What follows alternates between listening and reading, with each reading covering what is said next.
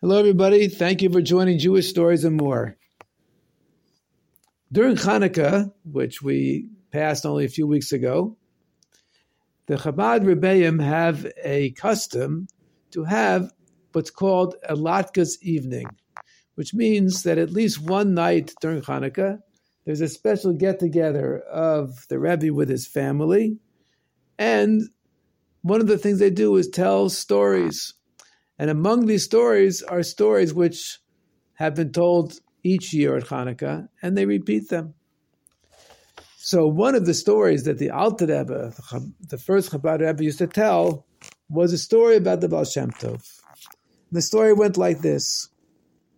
Before he was known as the great tzaddik, the Baal Shem Tov, Rabbi Yisrael Baal Shem Tov used to go from town to town, and there he would find Jewish people and uplift them. He would often make public speeches in the marketplace, gather people around and tell them stories of our sages, stories of tzaddikim.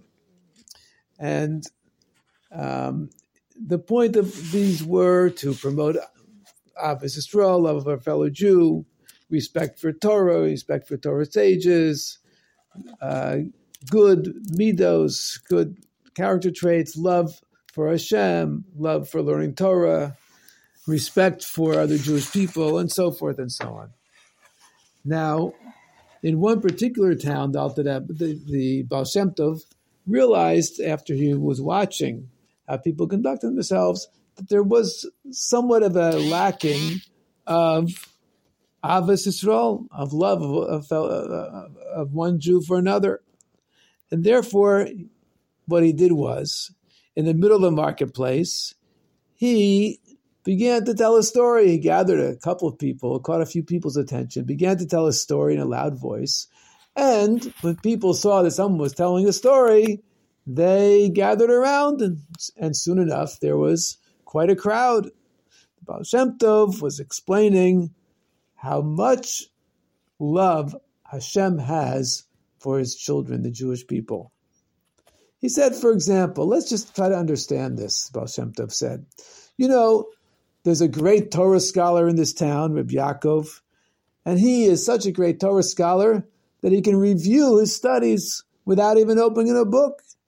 He knows the entire Gemara by heart, including Rashi and Tosfos, and he can review it whenever he wants without even looking inside.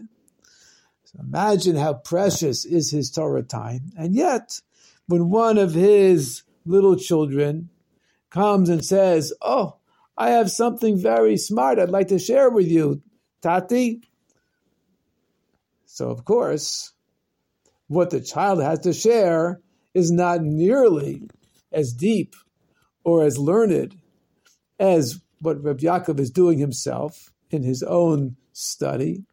And yet, he of course puts aside his own study to listen to his little son with his little boy insight, whatever it may be. I learned this or I learned that, or I have this joke or the other thing. And of course, the father listens. So too, our sages tell us that the first three hours of the day, Hashem is studying Torah. And yet, when the Jewish people daven to Hashem in the morning, Hashem stops his study of Torah. As great as that is, who can even imagine what that means for Hashem to study Torah? Obviously, it's something very, very holy, but he puts it aside to listen to the tefillos of the Jewish people. Now, when the Jewish people were first created, when the when man in general was first, was first created, the malachim, the angels, complained to Hashem, Hashem, why are you paying so much attention to such a creature. This creature has an evil inclination and an animal soul and can do sins and so forth. Why, Hashem, are you bothering to even create such a creature? But now, thousands of years later, it's very obvious that Jewish people have earned a tremendous place. That is, they conduct themselves in a beautiful way even though they have to work very hard to earn a living very often, but they set aside time to go to shul, to daven, to learn Torah. And therefore, Hashem has tremendous, tremendous pleasure from them. Now, the Baal Shem Tov said, since Hashem loves every Jew so much, certainly we also should love every Jew as well so much.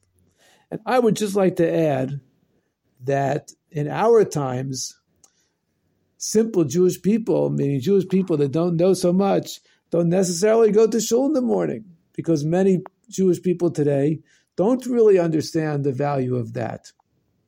But quite often, if an ordinary Jew who doesn't really know about Torah mitzvahs is walking on the street and someone comes over and says, let's say if it's a lady, would you like to light a Shabbos candle? Take this Shabbos candle home and light it tonight, Friday night?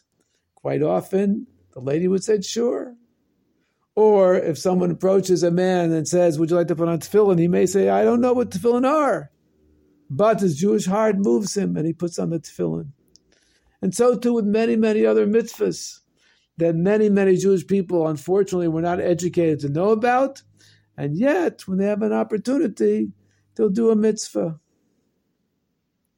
And so the Baal Shem Tov used to do such things in many places, and this would arouse a wonderful feeling of Ahavas Yisrael, of love of one's fellow Jew, upon the villagers. And so too, it's important for us not to look down on another Jew, not to judge another Jew strictly, but to always try to look at another Jewish person in a positive way, give them the benefit of the doubt, and to reach out to our fellow Jews to try to uplift them, to try to bring them closer to Torah mitzvahs, and this way speed the coming of Mashiach, may it happen immediately. Thank you so much for joining Jewish Stories and More.